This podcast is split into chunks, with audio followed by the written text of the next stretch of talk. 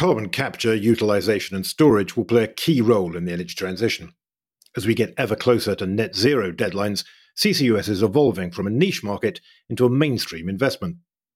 On Wednesday, October the 11th, industry leaders and expert analysts in the field of CCUS will be meeting at the Hotel Zaza in Houston for Wood Mackenzie's Carbon Capture, Utilization and Storage Conference. To make sure we capture every debate and discussion, our sister podcast, The Interchange Recharged, will be there recording all the highlights. We'll be capturing all the best conversations on CCUS value chains, the Inflation Reduction Act, global policy, and corporate investment trends. If you want a recap of what went on or you weren't able to be there yourself, the special podcast episode will be out on Friday, October the 13th at 7am Eastern Time. Make sure you're subscribed so you don't miss it. And if you're interested in attending the conference in Houston on October the 11th, there's still time. Go to woodmac.com slash events to find out more. Hello, and welcome to The Energy Gang, a discussion show about the fast changing world of energy. I'm Ed Crooks. It's good to be back again to regular service after I've had some time off. You may have heard the hydrogen specials that we released last week, but it's been a while since I've been involved in a regular episode of The Energy Gang, so it's great to be back. And it is great to welcome back two of our regular guests. We have Melissa Lott, who's the Research Director at Columbia University's Center on Global Energy Policy. Hi, Melissa, how are you? Hey, Ed, doing well. I'm in California this week, so not a bad way to start the day with some sunshine and an ocean down the road. So, indeed, even if it is a bit early in the day. Ed, I've got a tea the size of my face right now, thanks to the coffee shop downstairs. So we're good to go. But looking good, forward good, to this. It's also a pleasure to welcome back Amy Harder, who is the executive editor of Cipher, which is the news publication backed by Breakthrough Energy. Hi, Amy. How are you? I am doing well. I am joining you from Seattle, where I live, so I am used to these earlier mornings. Um, and I always have my large cup of tea here, Melissa. So you and I can go toe to toe on that. Fantastic. Nice. Good, good. Well, thank you very much, both of you, for joining us today. So, a couple of key things I wanted to talk about on the show. Actually, both, as it turns out, sort of inspired by things we've been hearing from the International Energy Agency. First one I really wanted to dig into was this question of critical minerals and clean energy and these ideas about how, as we transition to a lower carbon energy system, we're going to need a lot more metals. Metals for everything from steel for wind turbines, copper for wiring, lithium, cobalt, and so on for uh, electric vehicle batteries, and batteries for stationary storage, and so on. All these kind of things mean that we're going to have a greatly increased demand for metals. And there is quite a lot of concern about whether we'll actually be able to meet that demand. And it's something that my colleagues at Wood Mackenzie have been studying quite a bit. We've been flagging up some pretty big issues that could emerge over the next 10 years when you compare what we expect demand for those metals to be, and we do expect pretty significant increases in demand. If you compare that with plans for adding mine capacity to actually produce more of those metals, looks like there's going to be potentially a problem. New mines take quite a long time to build, perhaps seven to 10 years. And so when you look at things on that basis, there are some definite concerns there. If you look at across the range of all the metals that people could be worried about, I think uh, copper is certainly one we'd identify as potential concern. Lithium is another one for batteries. As I say, that's a, another metal that could potentially be in pretty tight supply over the next 10 years. And that's really what we've been seeing from the IEA then is they've been gathering people together to talk about those issues, to talk about security of supply for metals. There's going to be a ministerial meeting in February of next year where they're going to talk about issues in terms of trying to improve transparency in metal supply chains, also talking about maybe uh, stockpiles of critical metals so that the world doesn't run out and there are some reserves available in case of disruptions to supply and so on. So, quite a lot of activity here. The world is certainly starting to address these things. I guess the question is are people doing enough? And are we still going to have some real problems and constraints emerging in the energy transition because of shortage of metals? Just to kick us off on this one, maybe, Melissa, what do you think? I mean, when you take a step back and think about critical minerals and metals in particular and their relevance and importance to the energy transition, how worried are you about supply shortages? So, when it comes to the overall transition, I think there are a couple of different things. One, you know, the concept that moving to net zero requires that we build a lot of stuff. All that stuff takes materials to build it. When you look at the lithium and copper, um, just as the two examples you flagged, Ed, you know, lithium today we're producing 100,000 metric tons, I think is the rough global number per year. And for copper, it's 20 million metric tons. And so we need to increase both of those numbers quite a bit. Uh, in the case of copper in a net zero world, we ramp it up about 8x per year. And then in the case of lithium, it's 450 plus times per year. Um, and I think about it as follows yes, material substitution can help. Yes, recycling over time can help us to make sure that we don't just have to produce more and more and more every year forever, but actually we are closing the loop with a lot of these materials because this is a fundamentally different equation than you know extraction when it comes to fossil fuels, where you burn it, it doesn't come back in a time frame that you, I mean, quite frankly, care about. It's well beyond your lifetime. And so, you know, all these things play into it. But the bottom line is we haven't really evaluated our supply chains. We're just starting to really do that now to internalize the degree of effort that is needed. Um, so this is something that, you know, if we're going to move to net zero quickly, now's the time. And even if we're not fully fully on the bandwagon to move to net zero as quickly as possible or by mid-century insert your date here just the sheer shifts in our energy system because of declining costs also puts pressure on this. So it's a big deal. And i know you mentioned seven to ten years. I was talking to a big mining company the other day and they were talking 14 16 could be 20 years um, for them to open some of their new facilities. And it's really really tough. It's a long term process of investment to get those things open. And given all that, do you think policymakers maybe have been a bit slow to wake up to the salience of some of these metals? I mean, if you think that effectively back in Paris, when the world adopted that goal of limiting global warming to 1.5 degrees C, which implied net zero emissions around the middle of the century, perhaps there and then people should have said, well, hang on, we know minerals are going to be vitally important to this. We need to make sure that we're going to have all the supplies of minerals that are going to be necessary to make this energy transition possible. Is this a case where essentially we haven't really thought it through that uh, the, the world and I mean governments, as I say, I guess maybe including a lot of people in business as well in this, didn't properly understand the implications of what they were committing to. I mean, I think that when the commitments were made, that was just it. We finally had a target. And so, I mean, I can remember critical minerals and supply chain conversations for, gosh, going back to the beginning of my work in this 20 years ago. So it's not like this hasn't been discussion, but exactly how much we're going to need. Well, until we made the commitments in the Paris Agreement, we didn't all agree on what the target was. And until you agree, if you're moving to 50% decarbonized, 80% decarbonized, 100, that really affects these numbers. And so the commitment to go to net zero allowed us to say, okay, given that, what are the other things we need to develop? And that's where we are right now. Got it. So, Amy, what do you think? Is there a problem that we've been kind of slow to catch up to?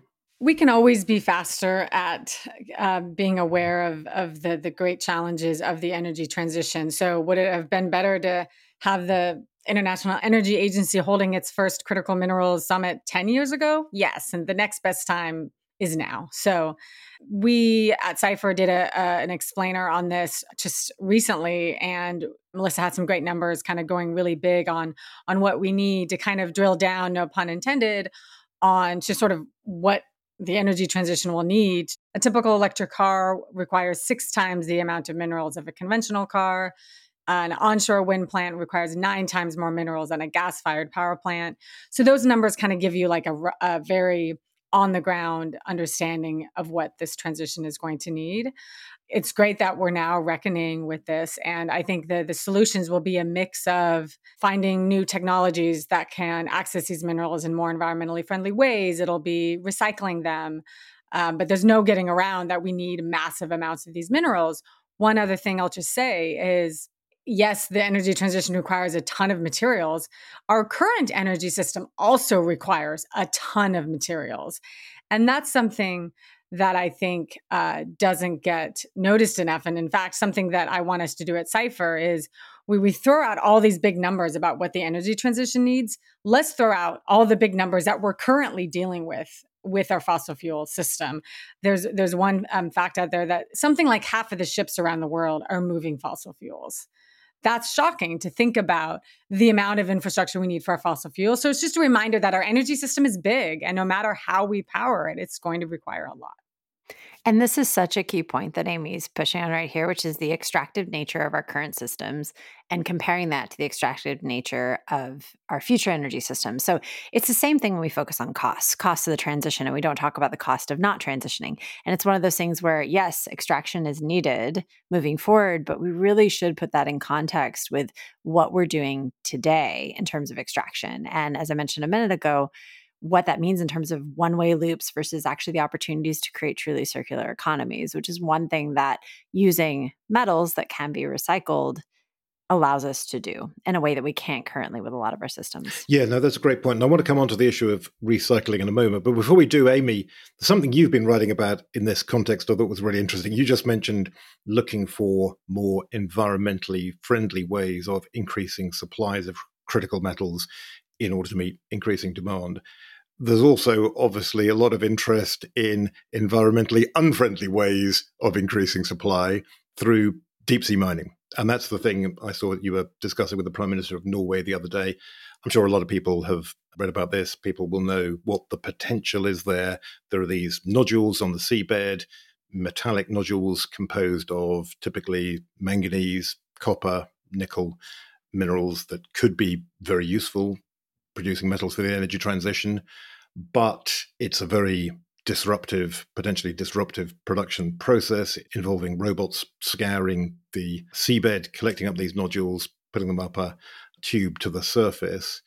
And there's a lot of concern about damage to deep water ocean ecosystems and potentially wider ramifications because this is something which is so new, hasn't been tried yet people are not at all sure of what the knock on effects might be.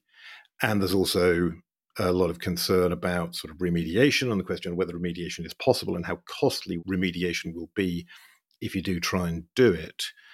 And so there's a lot of things that are kind of up in the air about this as a solution, but still, maybe given this increased demand that we're going to have, it might be necessary. And so you were talking to the Prime Minister of Norway, Amy. And so Norway basically, over the summer, they committed to allowing seabed mining in a large area of Norwegian territorial waters, right? And then there was kind of a revolt in Parliament, and uh, some of the members of Parliament said, no, no, we should have a 10 year moratorium and we need more time to study the environmental impacts of this and so on and the prime minister was saying to you he didn't back that moratorium and he still thought the policy was the right one. Do you want to tell us a bit about that debate and, and why Norway is apparently divided on this one? Yeah, well, Norway. I was I was interviewing the Prime Minister of Norway, Jonas Gahr Støre, who whose country is really a an, an interesting case study. Number one, they're among the richest in the world. The Sovereign Wealth Fund is the largest in the world, largely due to the, the wealth that it has accrued from its oil and gas industry and the high taxes it has placed onto its industry to accrue such wealth. And so, in many ways, Norway has the money to be a leader on climate technologies. And although it does have a, a, leadership on gas and, and a historical position on oil, it really wants to be a leader on climate change as well. So that's why I spend my time talking to the Norwegian prime minister and spending time in, in the country itself. And so it's really now trying to transition its technological expertise from oil and gas to other technologies such as carbon capture and deep sea mining, as, as you say here. And so the the government has proposed there hasn't been a final decision yet to open a large swath of its waters to mining for copper uh, cobalt and other minerals um, that are critical to uh, the industrial transformation of um, our energy systems. Currently, China has a near monopoly on these minerals, along with other countries as well, such as the Republic of Congo, where China actually owns a lot of the mines um, and is actually still has dominance that way. And the prime minister has been clear that he says it can be done safely and in a sustainable way. To your point, Ed, minority part of the government has asked for a 10 year delay. When I was interviewing the prime minister during a climate week event a couple of weeks ago in New York, he was sort of uh, dodging the, the yes or no question that I had posed to him. And when I did say, Do you support the delay? He said no, a very short and curt no. He then questioned the arbitrariness of the 10 year delay. And ultimately said the decision will lie with the Norwegian parliament. So, to be seen how that conversation ends, I will say that I also asked him about is there are to what degree are you talking with other like-minded countries to try to work together to have some sort of consortium on uh, deep sea mining to, to help wean many countries off China's dominance in this area. And he said this is something that we're actively considering and talking about. Um, so stay tuned there. I would imagine the United States would be involved in any conversations like that. So uh, the final thing I'll say on this is definitely the, the potential risks of this type of ocean exploration are great. I will also say that you know, let's pretend we were considering drilling for oil and gas off the shores of our world today. Imagine the uproar that people would have about that. So, to kind of turn the tide, anything that disrupts our natural world can be upsetting. We're already doing that with oil and gas offshore. The question is, is could we possibly never have to disrupt the offshore nature? Ideally, but if we don't, you know, one could ar- argue if you don't do it in deep sea mining, you have to go onshore where there's a lot more people and more opposition. So it's really kind of the lesser of a few evils. Yeah, that's a very interesting thought. Melissa, what do you think? You're generally someone who's more concerned about the environmental impacts of the energy transition than I am and more cognizant and generally aware of the need to be careful when moving to the lower carbon energy system and doing everything that's required to get there. What do you think about this one, deep sea mining? I think when it comes to deep sea mining and mining in general, um, and this came up actually in the International Energy Agency's uh, the Critical Minerals and Clean Energy Summit that they just had, um, which is we should be doing these things as responsibly as we can. Now, there's sustainable and responsible ways to produce things that we need. Uh, we should do what we can to be as sustainable and responsible in that process. Now, does that mean absolutely getting rid of all risks? No, that's not possible. Everything we do has trade offs. So, you know, there still will be risks, but I'm just smiling because Ed, I, you know me and my my desert tortoise, like you know these things that you care about, and this is the tension, right? That we talk about all the time on the show if we don't respond to climate change, the science is really clear on the damages that will come with that. So we've got to find a way to balance the trade-offs. Um, and inaction's not an option. Like those costs are way too high. So whether it is deep sea mining, on land mining, combinations of the two, it's like, okay, how do we do this in a way that is as responsible as possible? So to put you on the spot, you're a member of the Norwegian Parliament right now. are you are you voting? Are you voting for the ten year delay, or are you saying let's go ahead? Oh man, I punt because uh, I've never been to Norway physically on the ground there. So I just don't think I should be allowed to vote.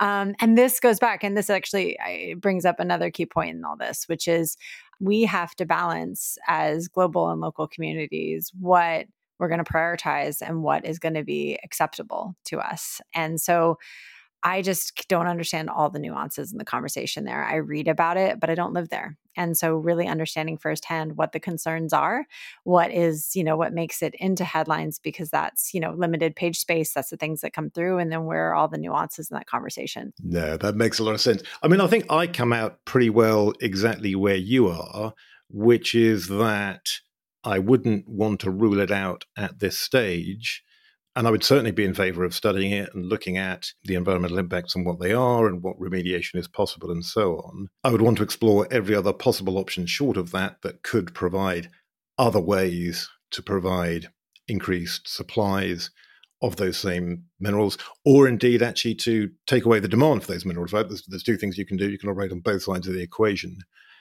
And it does feel like deep sea mining is an extreme to which we may be pushed, but perhaps if we're not absolutely pushed towards it, we should be very careful about it.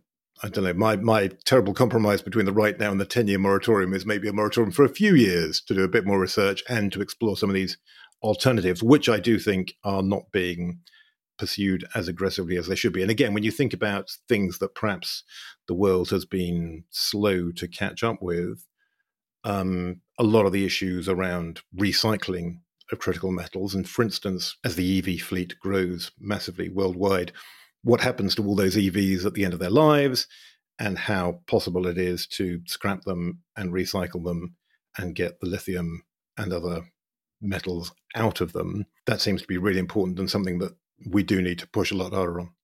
Well, I'll say I've spent the past two months diving deep into battery for electric vehicle supply chains because we're actually um, now, spoiler alert, uh, for the next season of The Big Switch, the podcast I do at Columbia, we're going deep on that and we're stepping through the process. We're going around the globe, you know, looking at all the different pieces from getting the raw stuff out of the ground, processing it, and turning it finally after many steps into the thing we we want, which is mobility. Actually, it's it's not even the car, though the car is fun. It's the mobility it provides us. It's getting us from point A to B. Um, for the most part, that's our priority. And within each piece of that, I think when I look at the research and when I look at the analysis and when I look at the different conversations, a few things come through. And I actually think they ended up being captured pretty well in, I don't know if you guys read the outcome of the Critical Minerals and Clean Energy Summit that the IEA put together. But, you know, it's the idea of we need to accelerate progress towards getting more of these minerals online you know we need we do need more even if we get great at recycling even if we get great at you know diversifying the types of materials we need and reducing the amount we need per vehicle or per unit of thing we create for the clean energy transition we still need more. So how can we unlock sufficient and secure supplies of that? And within that there's going to be roles for trade.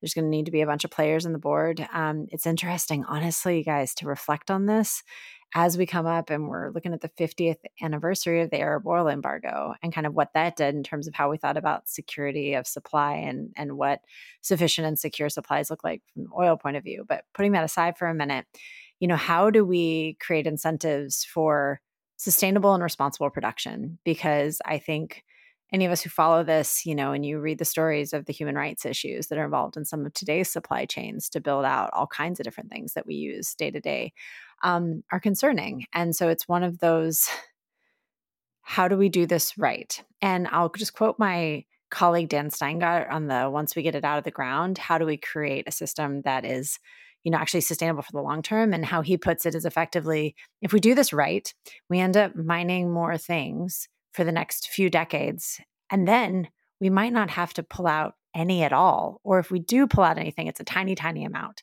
to meet incremental increases in demand. But this is the whole idea of, again, these minerals and these materials, these metals can be recovered. That's a big difference compared to things in the past. So, how optimistic are you, Amy, about the potential of recycling? Do you think that can be a much bigger thing than it is today? I I think it will be helpful and essential, and it certainly companies that prioritize recycling will have a leg up because of the world that we live in today. Um, just some numbers here from Cipher's explainer on the topic.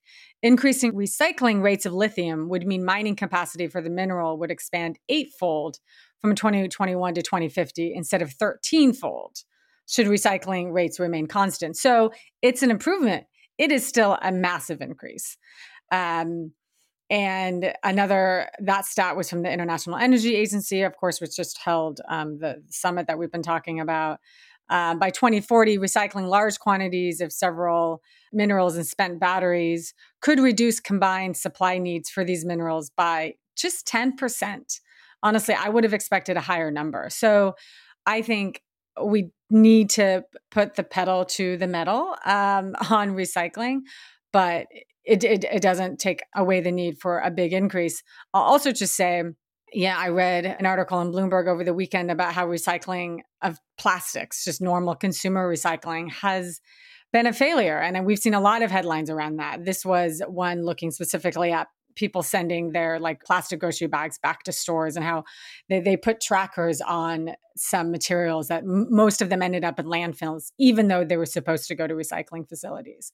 And obviously i'm comparing apples to oranges in some respect but recycling plastic one could argue should have been easier and it hasn't been easier. And maybe i do think uh, including the consumer into the recycling equation makes it really difficult. I think we're just a lazy species who doesn't like to recycle properly. So when you deal with, you know, corporations and companies that have systems in place to recycle, hopefully it'll be better. But suffice to say, we don't have a track record of recycling much of anything.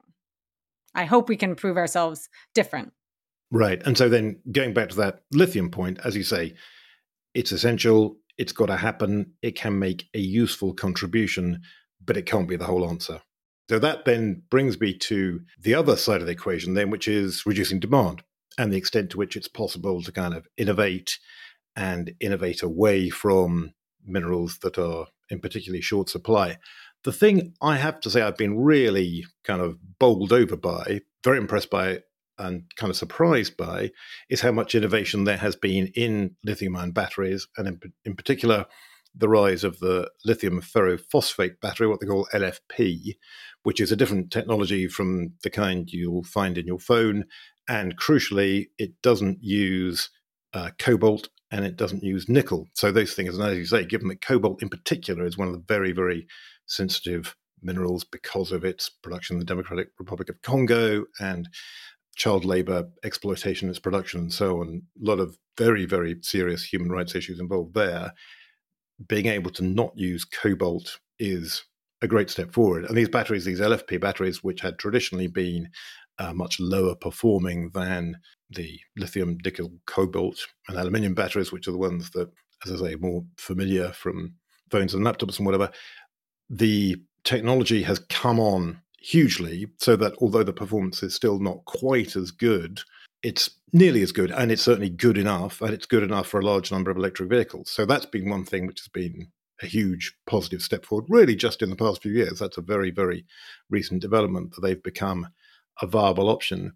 And then the next thing now, just emerging on the horizon, is sodium batteries, not using lithium at all. And we've seen, in particular, in China, there's a couple of companies, BYD and Huaihai, who last month announced a partnership saying they want to be world leaders in sodium battery technology. They've started work already on building a sodium battery plant in China, which they say will be available for making batteries for electric vehicles. And I guess maybe sort of light vehicles initially, maybe little delivery carts, bicycles, things like that. But even so, it seems like we're at the beginning of a potentially very exciting development in that technology, which could ultimately mean that we'll be driving around in cars with sodium batteries, not lithium batteries. And of course, has all kinds of advantages. Um, I mean, some in terms of safety and so on, which are potentially significant, but also just all kinds of all kinds of advantages in terms of the availability of the raw material, because sodium is a lot more plentiful than lithium. How much faith do you think we should put in this? I mean, Melissa, interested in your thoughts on this. I mean, is this something where kind of, I mean, essentially we're seeing market forces at work, right? I guess, which is that markets can see tightness in lithium supply and demand. Therefore, the prices get bid up. Therefore, you get this incentive to innovate. And there's clearly large rewards to innovation. And if these Chinese companies do manage to crack these sodium batteries for EVs, there's potentially big profits to be made there. Is that a kind of a reassuring development, do you think, in terms of thinking about how we can continue to make progress and innovation can actually proceed really pretty rapidly to get past some of these roadblocks? I mean, certainly innovation is encouraging. So I think about it in a couple different ways. Like when was it back in April when CATL made their sodium battery announcement and they were talking about like the energy density of it. And it's like roughly half ish of a lithium ion battery. But at the same time, if it's using materials that you might have greater access to, do you care you know and then going back to like how we use our vehicles you know there's different use cases some uh, you know you think about huge electric heavy duty trucks that are like long haul shipping versus my everyday commuter car. You, like I remember back in the, the early 2000s and you had like, you know, your family car, which was a minivan or a SUV or something. And then you had your like Geo Metro to like take you to work every day because it got amazing mileage. And so that's what, you know, so these types of things. And that's a very US centric point of view on that. But um, the innovations I think are certainly encouraging. Here's where I get into this. Um, is it catch 22? I'm going back to my high school reading now, the catch 22 on it. So like on one hand, innovation can ease up pressures, but on the other hand, back to the point about how long it takes to permit out a mine and the type of investment these companies are having to make and commit to, it's it's an echo of the same conversation we heard. What was it right after Russia invaded Ukraine, and the nuclear industry was saying, "Hey, we need this nuclear fuel, this highly enriched uranium that's only available from this one supplier," and different companies were saying, "We can supply this." but you've got to give a certainty it's going to get bought. And so, from a mining company's perspective, they're going to invest 7, 10, 14, 18 years in something. How are they confident that what they need is going to, you know, be what the market wants at that time? And I will say around these innovations, the reason I'm not as concerned about it is back to our point we were bringing about earlier, which is we will need so much more of so many things. And right now, the movement is so slow about getting new capacity online.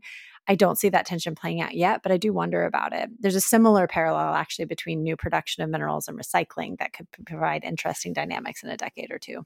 So, the one last thing I will add is I've been in some interesting conversations with I'm going to call them battery recycling and material recycling centers, but I need to find I need to find a new a new name for them because they're not just quote unquote what we would think of as recyclers. They're actually recyclers and manufacturers. So they're saying, you know what? I can recycle the material and then I can sell it to someone or I can vertically integrate and actually absorb additional steps within that process. And I think this is something we're going to see happening in bigger and bigger ways where it's like, why just mine? Why not mine, refine, and turn into, you know, XYZ, whether it's a cathode or a cell or whatever piece of it is, because you want to capture more value in the supply chain. And you've got the minerals. So why not? Um, I think we're going to be seeing a lot more of that. Right, which has been China's model to a large degree and seems to have worked for them pretty well. And as you say, interesting to see other countries, other companies wanting to emulate that. Amy, what do you think?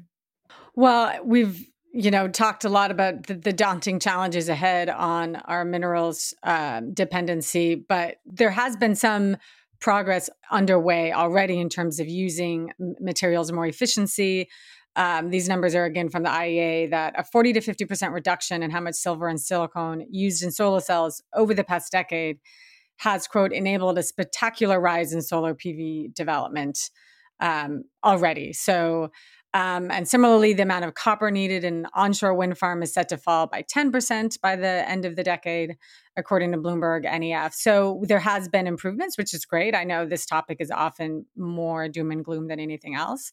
To Melissa's comments on just sort of finding companies that are trying to make use of other materials that are not as scarce um, one example of that is Form Energy. It's a company, long duration energy storage company that's using iron, which is very abundant, to develop this type of technology. In full disclosure, um, Breakthrough Energy Ventures, which is part of Breakthrough Energy, is among the investors in Form. Um, but there's many companies like Form that are trying to take advantage of common plentiful minerals for precisely the reasons we've been talking about today. Yeah, a lot of the potential there is very exciting, I think. And actually, Form Energy, really interesting company. I think we should come back to that on another show, actually, because it's well worth digging into exactly what they're doing there. So, you were mentioning um, solar power and what's happened to solar power, which is a great segue into the second thing I wanted to talk about today, which is, again, something else from the International Energy Agency, which is this report on, they're calling it the net zero roadmap, which essentially is kind of looking at how the world can meet that goal of the Paris Agreement of limiting global warming to 1.5 degrees centigrade. The report was kind of mixed, I think. I mean, I, I suppose the one headline, one headline the message they want people to take away. It is that that 1.5 degree goal is not yet out of sight. It is achievable. The world can still take action in order to limit global warming to that 1.5 degree threshold. But clearly, with each year that passes, it gets harder and the need for action becomes more urgent, and the action that's required will be greater. I think you both read that report and had a look at it. What did, what did you make of it? And Melissa, I mean, did you agree with that broad conclusion? So I talk about this with my students all the time, which is when we talk about the Paris Agreement and our targets, there's net zero and there's 1.5, and they're different things. Net zero is largely a moment in time, and 1.5 is about our cumulative actions. And so I think one thing the IEA took head on a question that has been filling lots of conversations over the past, uh, certainly since the last IPCC report came out, but for the last couple of years, which is is 1.5 even possible? Is it the right target anymore? You know, eh, what is the right target? Those types of things. And, you know, they say right in the headline, like, it's still possible. And actually, we see some encouraging things, but we are still seeing emissions not bend. We're not seeing the bend in the curve and the drop yet. And so, overall, I was really encouraged. I don't know about you, Amy, by the solar and EV numbers. I was like, hey, on track somewhere. Like that, that's pretty impressive.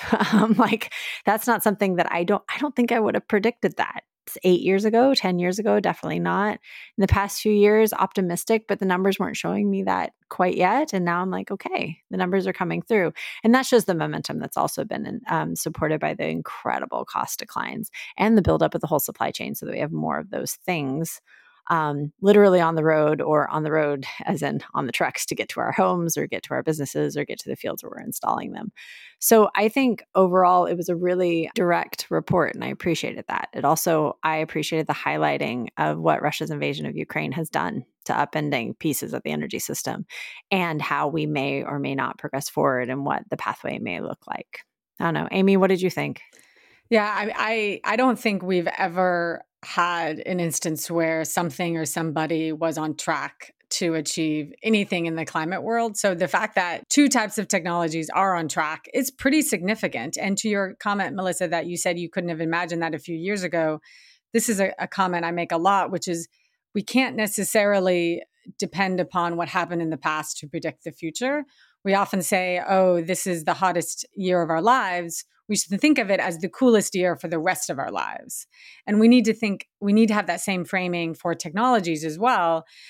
That said, energy transitions still do move very slowly, but we have made a lot of progress compared to where we were when the Paris Agreement was signed in 2015. And I think that's something we should keep that optimism strong if bundled up with a lot of realism around it uh, to think about these other technologies where the where we're not on track everything from hydrogen to carbon capture which are two technologies that um, we will probably need a lot of according to the models and yet um, there are struggles in, in both those areas Sorry, Amy, completely agree. Because when we talk about like electrification, electricity being the backbone of this whole thing, right?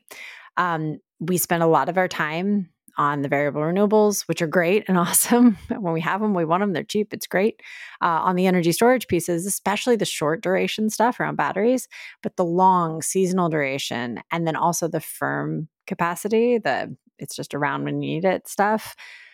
We are still not spending enough space in our policies and space in our dialogues and conversations on those technologies, I think. And, you know, if we want the road all the way to net zero, all the studies I look at, including ones, you know, with the analysis is mine, but also a lot of other folks, it just reinforces how we need all of that. So I guess now is time to, um, what'd you say, put the pedal to the metal when it comes to uh, getting a conversation going around practical steps to building those things out too. We, although if we're all going to be driving around in autonomous vehicles, pedal to the metal won't necessarily hold up as well but uh-huh. we'll tackle that when when the driverless cars come for us indeed indeed amy i have to say i liked your your uh, kind of positive spin on the so far imagery that that the line people use about this is the coolest day of your life so far the coolest year of your life so far always reminds me of that exchange in the simpsons where one character says this is the worst day of my life and the other one says you mean the worst day of your life so far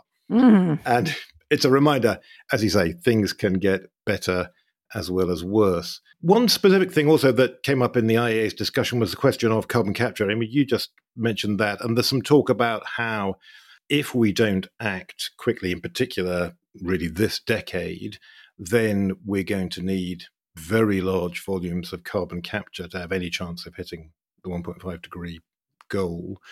And as the IEA says, carbon capture although it's kind of proven at relatively small scales, is definitely unproven at large scale. And in particular, we don't really have a business model for how we can make it work and make it pay at the colossal scale that would be required.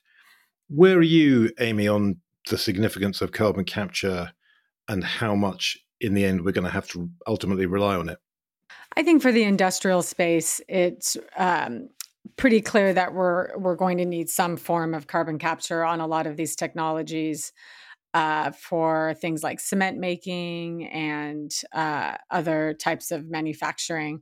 Where it's less clear and less probably economical is in the electricity space. At least here in the U.S., renewable energy it's just too cheap to really justify the very expensive technologies of carbon capture that you have to put on these plants. Now, that raises a conundrum, which is that there's a lot of young, for lack of a better word, coal plants in Asia that, according to the science, will need carbon capture. And who's going to pay for that? one of the biggest challenges in carbon capture across the this the realm of whether it's on a power plant or an industrial plant is that each most of these pieces of equipment need to be um, made special for different types of um, facilities. So you can't you can't make it modular and just slap it on like you can a lot of other technologies. And that's one of the biggest reasons why costs remain really high uh, for carbon capture. One question that i've been noodling on which is something we see across the realm on difficult climate technologies for me, it's clearest in the carbon capture and biofuels area is is carbon capture and then also biofuels are they just taking a really long time or are they just never going to work? At what point do you decide that this technology is just not going to work? Where we're starting to see you know th- there's been like an arc of for a while carbon capture was connected just to coal. You called it clean coal technology. I did as well. We're not really hearing the term clean coal anymore. We're really hearing it the technology being more attached to industrial applications. But now, so for a few years, there was more positive talk of carbon capture. I'm starting to see more negative talk about it as well. Uh, the former vice president and um, environmental activist Al Gore is one important voice in this. He, and one loud voice, whether or not you agree with him. I spoke with him at a COP um, several years ago, 2017 or 18, where he had sort of cracked open the door to carbon capture as a, as a really inconvenient climate technology. But now he's just slamming the the industry, the oil and gas industry, and the technology of carbon capture. It's just another way for the industry to continue its business as usual. So, I think we're at this point where the oil and gas industry really needs to come to the table with money and with commitments to show that they're really trying to make carbon capture work uh, instead of it just you know, is it 10 years on the horizon or is it just not on the horizon and, and, we're seeing mirages of, of the technology working? I think that's something that I've been thinking about a lot. And I think it's the, the jury is still out. Yeah, that is a great point. I do very much agree with you on that. The question still lurking in my mind is whether that 1.5 degree goal is really worth holding on to and whether we should actually just admit that practically, for practical purposes, it can't be done. As you say, I don't bet on horse races either. But if I was betting on a horse race, I would not bet on the horse called 1.5 degrees. And, and obviously, there's a certain amount of you know pessimism of the intellect, optimism of the will going on here. You know, I mean, I think it's it's totally legitimate to say we should have a stretch goal, and I think it's what is absolutely right is that every 0.1 of a degree matters and every 0.5 of a degree matters even more. And so we should strive for the best possible outcome that we can get. Is a 1.5 degree goal really the thing that will lead us to those best possible outcomes? I don't know. The answer is transitioning as rapidly as practically possible. We need to think about the potential negative impacts, mitigate those impacts as much as we can, of course. But you know, like overall, waiting doesn't help us. It makes the whole thing more expensive. That's at least what the evidence is telling me. And that's not, you know, modeling that I have done. That's what a lot of really smart climate and health modelers have done. Um, energy systems modelers, that's where I come in looking at the costs. The cool thing right now is that we actually have a lot of the technologies we need and they're cost effective to get this done. It just takes, as you know many have said increased ambition and commitment to that ambition. So um i'm just chuckling ed because you knew exactly yeah absolutely. and, and, and, I, and I agree with you. Like... and as you say as you say we've been doing this podcast too long clearly now. And. Uh, and but but it's you should feel uh, pleased and proud of that because that is something I've very much learned from you, and that is totally a concept that I've taken on board because I've heard you say it. I still don't think you've quite answered my question about whether that specific target of 1.5 degrees is actually helpful or ultimately counterproductive because it seems very likely we're going to miss it I mean, again, as I say, I'm not kind of welcoming that. I'm not in any sense kind of cheering that on, but just if you're being absolutely coldly realistic about the path we're on, it seems unlikely. Well, I'll, I'll say this like, eh, you know, I don't know that opening up the conversation, like the Paris Agreement said, well below two degrees with an ambition for 1.5. And this has been summarized as we've committed to 1.5 in many cases. The reality is, it's saying below two degrees is our aim. And as close to 1.5 as we can get is is what we want to aim for. So I think actually the Paris Agreement and you Ed see eye to eye, and I'm I'm with you. It's like okay, what's our target? It's below two.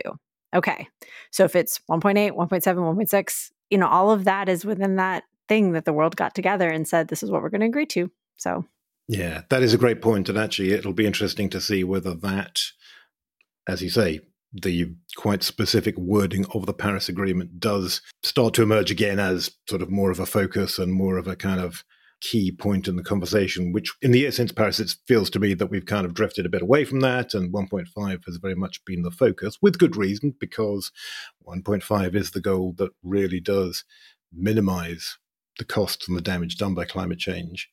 But it may be a thing that we have to do over the coming months and years is move away from that.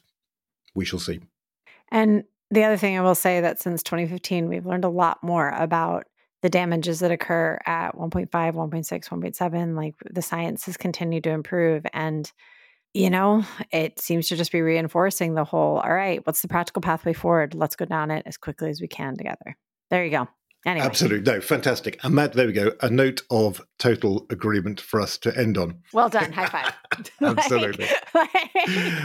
Unfortunately, we do have to leave it there. Just quickly, time for our free electrons, personal things that we've brought in that we've noticed over the past few weeks in the world of energy. Amy, what's yours? Well, the the Cipher team had our first in person meeting in New York a couple weeks ago on the sidelines of Climate Week, and after the craziness of all the, the events and our meetings, we uh, had a team activity. We went to ARTECHOUSE, which is a digital art museum in Chelsea. Um, there's also one in DC. And the, the exhibit this time is the Webb telescope's images displayed on nice. a massive immersive screen. Yeah, nice. so it's really cool. Oh, and gosh. in addition to just sitting there and feeling how small you are and how big the world is, they also had really cool supplementary uh, exhibits about um, energy and climate change and i was like oh that's so on on brand for our activity. I did not um, anticipate that. And so i highly recommend you go check it out if you live in dc or new york. Um, they had one interactive art installation where it showed a global power grid. Of course, Energy Gang listeners know there's not one single global power grid, but um, they've somehow put on screen all of the you know a, a, compilation of all the different electricity wires around the world and they would move with where your hand moved. So it was just really cool to help make tangible what is a very intangible um, industry. And then another cool one they had was they showed a drop of water dropping into a, um, a small pool every 28 seconds and and it says every 28 seconds according to this is according to nasa data for every water drop, an ice mass equivalent to the Chrysler building melts. You know, that art can really be a, uh, a really compelling way to make tangible both our energy systems and climate change. And so our team was just in awe and very relaxed after after that. And so highly recommend everybody go check it out if you can. Yeah that sounds absolutely fantastic. I will definitely go and take a look at that. Melissa what's yours um, so I have been getting into the whole. It got cold for like a week. Well, cold-ish. The seasons changed in New York. You remember that, Ed? We had all this rain and cool weather for like a week. Now it feels like summer again. You know, but um, I I started kind of bringing out my fall cuisine. Um, this relates to energy in the following. So my slow cooker came back out. I don't use it a lot in the summer because I just want to eat like fruit and cold things. You know, that's what I want when it's hot outside. Um, but I was thinking about it, and did you ever run across the Wonder Bag? Do you know what I'm talking about? Um, so, okay. So there are a couple different technologies. Wonderbag was just one of them, maybe a decade or so ago when I was looking into clean cooking options, which is essentially how do I get a pot really, really hot and then I put it in a well insulated container so that it can just like cook itself over a period of time. I use a lot less fuel. I produce a lot less air pollution. I use a lot less energy um, when it comes to, you know, how I think about insulation on my slow cooker or something else. My slow cooker, I was looking at its insulation levels. I think it does a pretty good job, but it could be better. Um, but the overall idea of like, how do we think about being more energy efficient in our homes? Um, so for me, I've been going down the rabbit hole on how much energy my slow cooker uses to actually slow cook soups and stews and actually enchiladas, um, enchilada mix and other things, lots of casseroles. Um, but that's my latest rabbit hole is going down the different cooking things. But I was rediscovering if the Wonder Bag is still out there, and it very, very much is. Um, so it's about, you know, how do we get air pollution out of homes while also tackling climate issues and how is that all related? Uh, well, that's cool. So this has been very informative for me already. I've learned two things about the exhibits that uh, Amy was talking about, now about the Wonder Bag, which again, that was new to me. I'm going to go and Google that immediately uh, we stop recording. So mine, I'm afraid, is much less interesting than either kind of the arts or cooking. It's about hydrogen. If you've been listening to uh, the hydrogen specials that we um, put up on the feed last week, you'll know there's very lively debate about the question of low carbon hydrogen and whether it's really low carbon and what it takes to be low emissions in particular, that's very relevant to the debate in the US right now because I'm sure you know the Inflation Reduction Act passed last year had very generous credits available for low carbon hydrogen. But the precise definition of how you can claim eligibility for those credits and exactly what types of production process count as low carbon and so on, that's not yet been specified by the government. And there's been debate over that, and we thought maybe we'd get those specifications earlier in the year. We still haven't had them. It's now emerged, it's being reported in a few places that it won't be until the end of the year that we're going to get those details out of the US government. Knowing the way it's slipped already, um, it's quite possible it'll slip further into next year. I think I wouldn't be at all surprised if that happens. But it's, I think, a really interesting sign of hydrogen has huge potential. There is definitely, in particular, we've been talking about some of these hard to abate sectors, industrial processes, and so on, where renewable energy, uh, renewable power in particular, might not really cut it as a means of decarbonisation. You need something else. Hydrogen could be a really good solution for that, providing that its uh, emissions are low enough. And the question of how you actually kind of monitor and verify that and make sure the emissions are really low and how you make sure you are incentivizing the right kinds of production while also not putting a crazily onerous regulatory burden on the industry and kind of stifling all activity and stopping anything happen because the only hydrogen that qualifies for the credits is hydrogen that's really uh, impossible or hugely expensive to make. It's a very, very difficult balancing act. There's also a very diverse range of players in the industry, keeping everybody happy at once is not going to be at all easy. And so it actually doesn't surprise me at all. The administration is taking a long time to think about this. And it's, as I say, not yet been able to come out with an answer. And I guess it's also just a kind of something to think about in the wake of the Inflation Reduction Act. Lots of great stuff in that act, lots of really great things done for low carbon energy in general, but there's a gap between a lot of good intentions and a lot of positive moves in the act and actually getting the results you want on the ground and actually getting that investment capital mobilized to build all that low carbon infrastructure. There's still a lot more to be done. So, as I say, we do have to leave it there. Thanks very much indeed, Melissa, for joining us today. Yeah, thanks, Ed. Um, enjoyed this conversation with you and Amy. Good to see you both. Amy, thank you very much for joining us. You're very welcome. Thank you for having me. Been really fantastic to have these conversations with you again. Thanks very much to our producers, uh, Sam Nash and Toby Biggins Gilchrist. And above all, of course, thanks very much to all of you for listening. We will be back in a couple of weeks with more news and views from the energy transition. And until then, goodbye.